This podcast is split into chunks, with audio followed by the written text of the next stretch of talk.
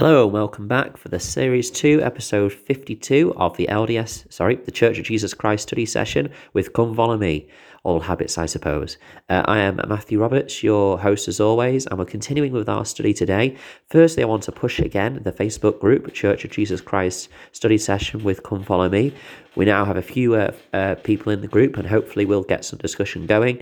Uh, so please do join us uh, and share your, stud- your study, any quotes that have stood out to you, any verses that have stood out to you, just any feelings that you've had from this study. It'd be great to share uh, our uh, what people have been studying together. Uh, we are continuing with February the seventeenth to twenty-third, Second Nephi, chapters eleven to twenty-five, We Rejoice in Christ. And we are continuing with the section Second Nephi, chapters twelve to thirteen, The Proud and Worldly Will Be Humbled. And we're moving into chapter thirteen, and whilst yesterday talked about what pride may look like and uh, what pride uh, means in our lives, Uh, we're, we're now kind of looking at the consequences of that pride today. And um, Second Nephi thirteen, or Isaiah three, as it relates to, uh, talks about what happens to Judah and Jerusalem as a result of their pride.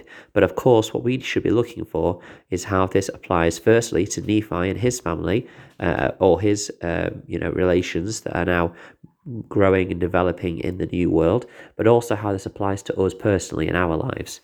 Um, straight away in verses one to three we read this: For behold, the Lord, the Lord of hosts, doth take away from Jerusalem and from Judah the stay and the staff, the whole staff of bread and the whole stay of water, the mighty man and the man of war, the judge and the prophet and the prudent and the ancient, the captain of fifty, the honourable man and the counsellor and the cunning artificer and the eloquent orator. Uh, so verse one, I think, links very much to the Saviour. Uh, the whole staff of bread and the whole stay of water, it conjures to my mind the imagery of the bread of life and the living water that the Saviour is for us. And then in verses two to three, uh, we see how there are many things that are taken away, including the mighty man, the man of war. And actually, uh, it, it suggests here that there's different uh, supports or strengths that we can have in our lives which are removed, the tender mercies of the Lord which are removed from our lives.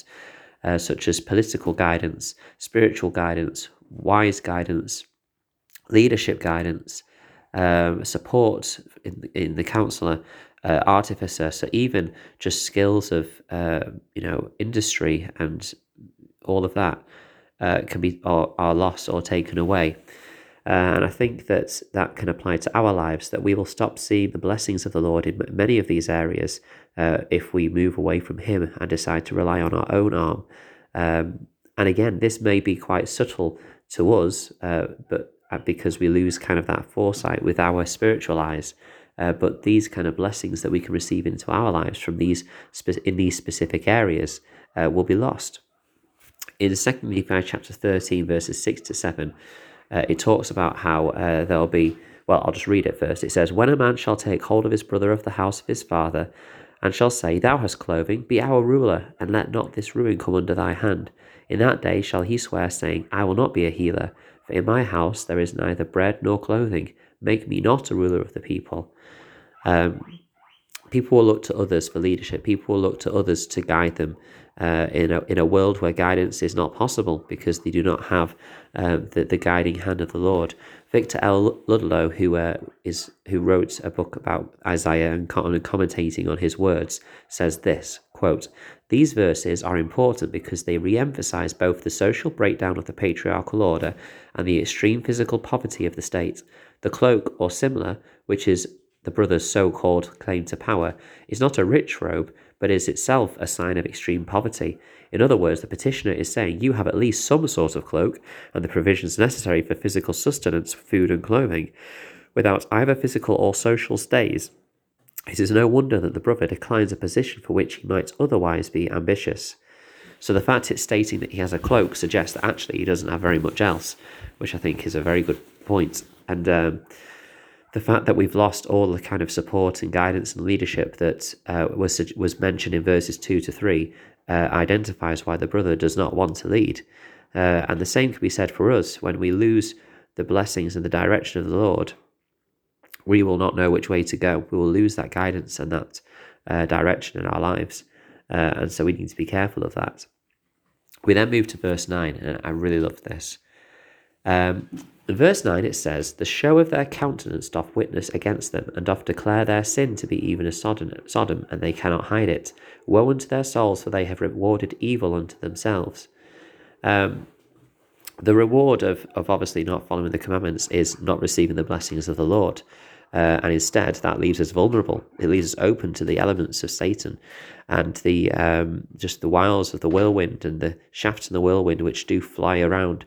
We are protected with the Lord. Without the Lord, we are not protected. And uh, we cannot ask for his support in these things. In verse eleven, it says, "Woe unto the wicked, for they shall perish, for the re- reward of their hands shall be upon them." Spencer V. Jones, in a General Conference talk, said this, quote, "At times, consequences of sin, of sin may appear to be very subtle to the sinner. We may even convince ourselves that no one will be able to t- detect our sins and that they are well concealed.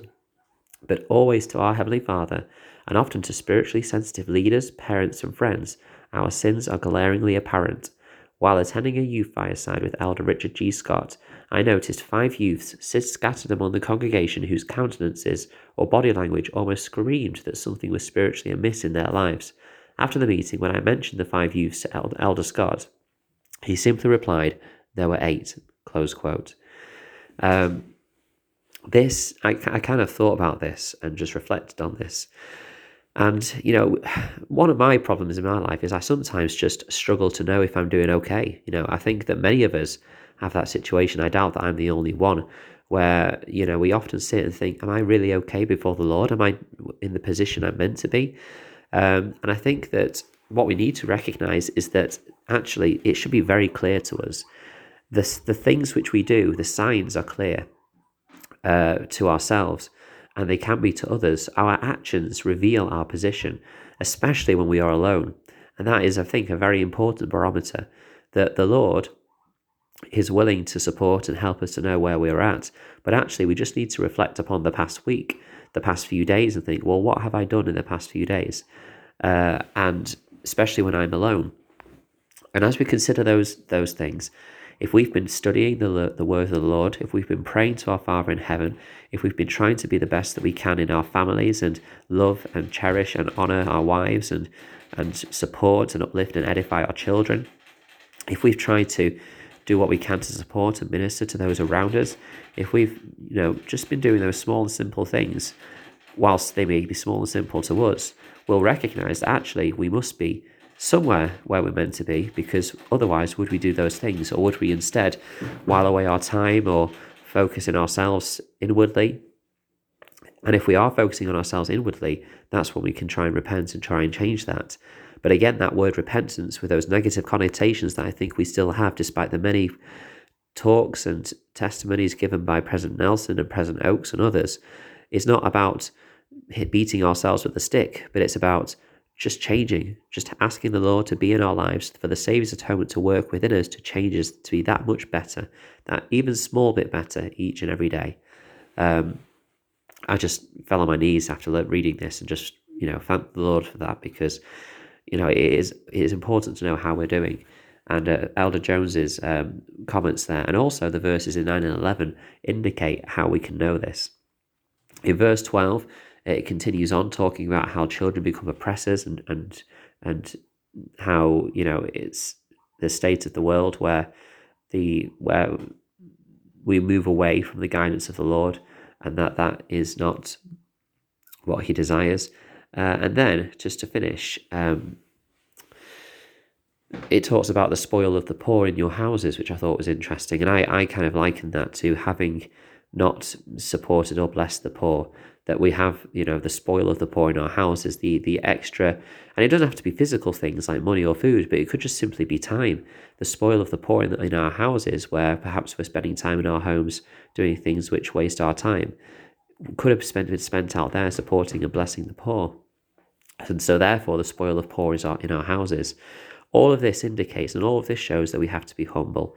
Uh, I was listening to a, um, it's not a conference, but it's, and it's not even training, it's just a, a talk or direction given by a, a brother called Doctor Uh, Rob Ferrell, uh, who was a former stake Y S A pre- Y S A stake president, and he was a uh, he's uh, got a couple, a few sessions uh, shown on the Leading Saints uh, website, where he's talking about supporting and blessing the the, up, the rising generation, the, the youth of the church, and the the Y S A, and uh, he was talking about how. Uh, and, I, and I don't even remember the context of what he was talking about, but how we are, when we go to the veil, we are all pulled through the veil. In fact, he was talking about a, a sister who had gone so far from the gospel, so far from the commandments, and over the, a couple of years she was able to make her way back, but she still couldn't understand and believe why she was able to enter the house of the Lord. And uh, the, the her bishop and uh, her new fiancé literally pulled her in, like they linked arms with her and walked in with her uh, because... they were with her, and she had done all that she needed to, and she was now worthy to enter the house of the Lord because she had just tried to change, and she had changed to become better. Um, and then he likened that to the fact that at the veil, you know, we are all pulled through. And I just had never considered that before. The atonement of Christ, his power, his hands are outstretched to literally pull us toward him. And it's a great blessing to me to know that obviously with these kind of condemnations and the the the the, re, the rewards of pride being talked about in this chapter, whilst they can seem quite very negative and can seem quite um I, I really can't think of the word right now, but just uh they, they they may seem to pull us down because we might think, well, is that us? We also need to recognize that the Savior, which of course we need, we shouldn't take these these chapters out of context, because then Isaiah talks openly and lovingly about the Savior and his and his coming, and how he will help and support and bless all of us. And uh, I'm just so grateful uh, to know that he's there for us, and that uh, he will be able to help us pull out of this pride cycle uh, and uh, become uh, renew new creatures in Christ. Uh, I hope you've enjoyed this study today. I kind of went uh, off there in, in the last few minutes on a tangent I didn't expect, uh, but I hope that hopefully something was of interest to you. Um, if there's anything you've been studying, I'd love to hear it at Matt S Roberts ninety on Twitter, or email L D S study session at gmail dot com. And of course, please join the Facebook group Church of Jesus Christ Study Session with Come Follow Me, and you, can, of course, can then share your own study there too. Thanks for your time, and until we meet again.